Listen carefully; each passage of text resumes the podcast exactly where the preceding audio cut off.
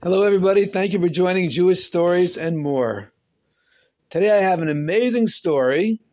It's short, but it's really very, very special. I heard this story recently from somebody who visited a beautiful, beautiful park on the West Coast. I think it's called Sequoia National Park. And this park has gigantic, very, very old trees. Maybe you've seen pictures of some of these trees. They're so big that um, in one case, somebody uh, built a tunnel on, through the trunk of the tree. I don't know if that was so good for the tree, but where you could actually drive a car through because the tree was so wide that it was much wider than a car, and therefore they actually put a tunnel through there. There's many, many of these trees. There's an entire forest, probably a number of forests of them. They grow to gigantic heights, many, many hundreds of feet. Actually, I don't know the exact number. You could look it up. And many of them are extremely old. As a matter of fact, they are thousands of years old. Scientists have measured them. I guess they count the rings. And many of them are literally thousands of years old. So here's the story somebody was visiting this park on the way to the park or on the way home from the park, and there was a lot of construction on the road, and the traffic was stopped, completely stopped. Just were waiting. There was tractors or whatever different equipment in the way, and for a certain number of minutes, the road was just stopped while they did their work. Well, this person who told me the story said that he was sitting in his car with his friends, waiting for the traffic to be given permission to go ahead.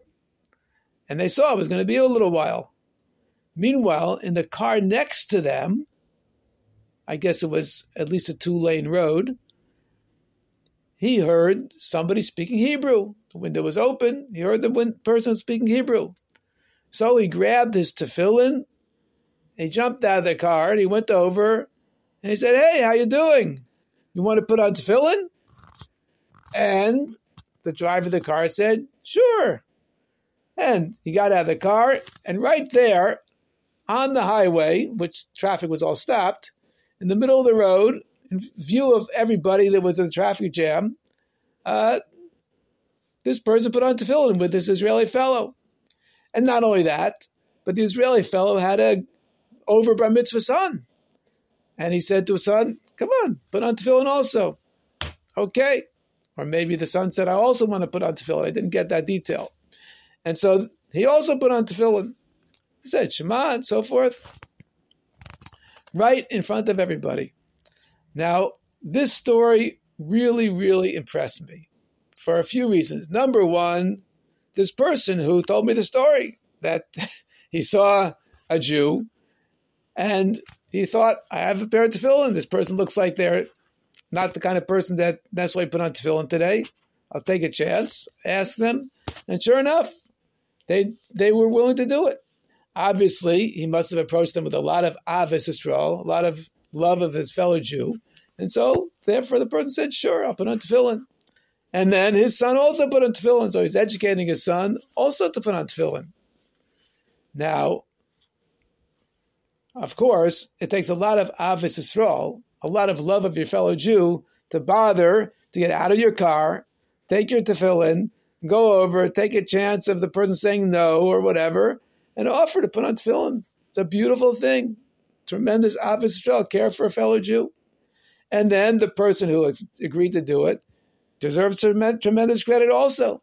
This person obviously was not used to putting on tefillin, maybe wasn't raised with that concept of putting on tefillin, and yet he said, "Sure, I'll do a mitzvah," and that's because every Jew has in them a godly soul, and that godly soul wants to do mitzvahs.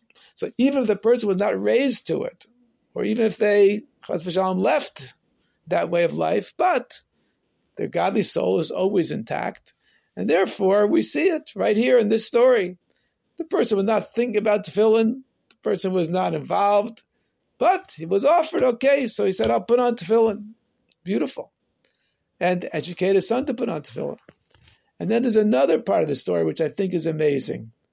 What a Kiddush Hashem.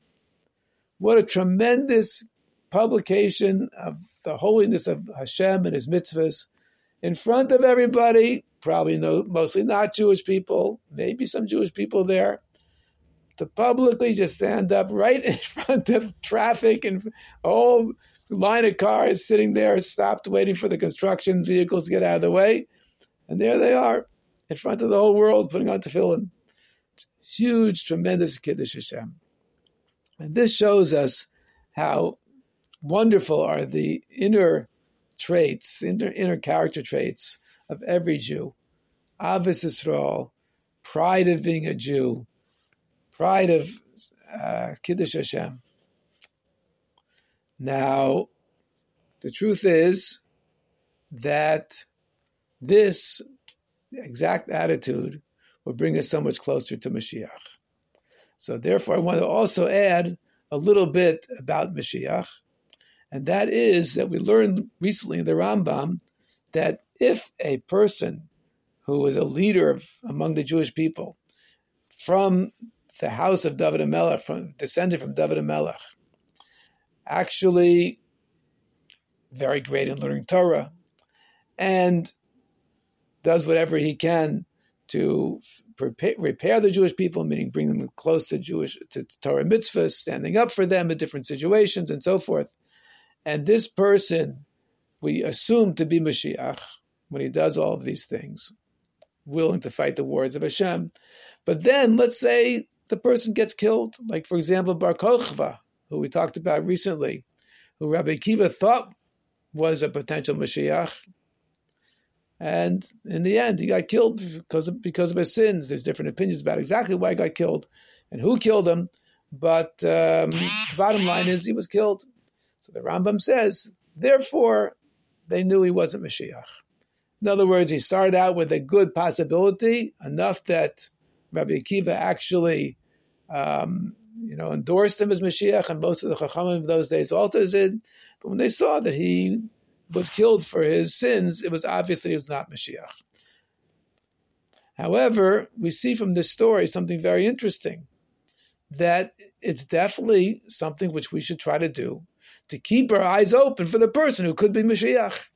Of course, he has to be a kosher Jew, and he has to be the son of David Melech, and he has to be super in learning Torah and doing mitzvahs, can never ever take anything away from Torah mitzvahs, could never ever say um, that this part of Torah is no longer relevant, or that part's no, no longer relevant, or I'm going to add something, or I'm God, or you know any of these uh, ridiculous things that we see in other religions.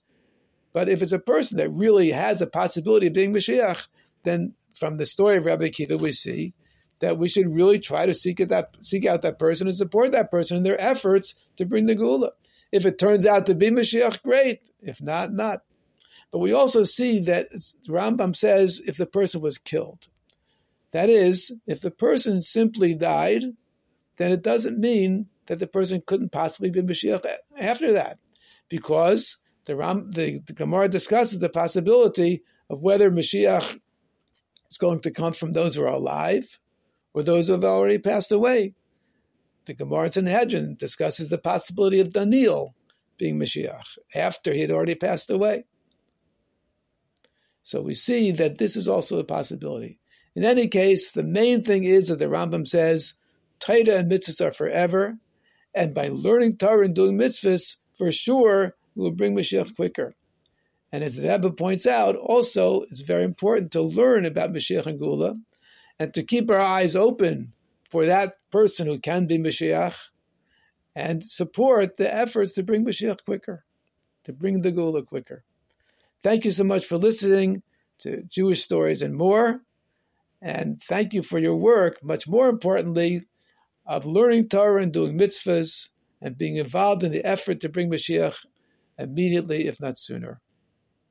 Have a wonderful day. a wonderful Shabbos, a wonderful Chodesh El, and Kesiva v'Chasima Tov l'Shana Umasuka. May we all be written in Hashem's book of life for a good and sweet year, revealed good and obvious good.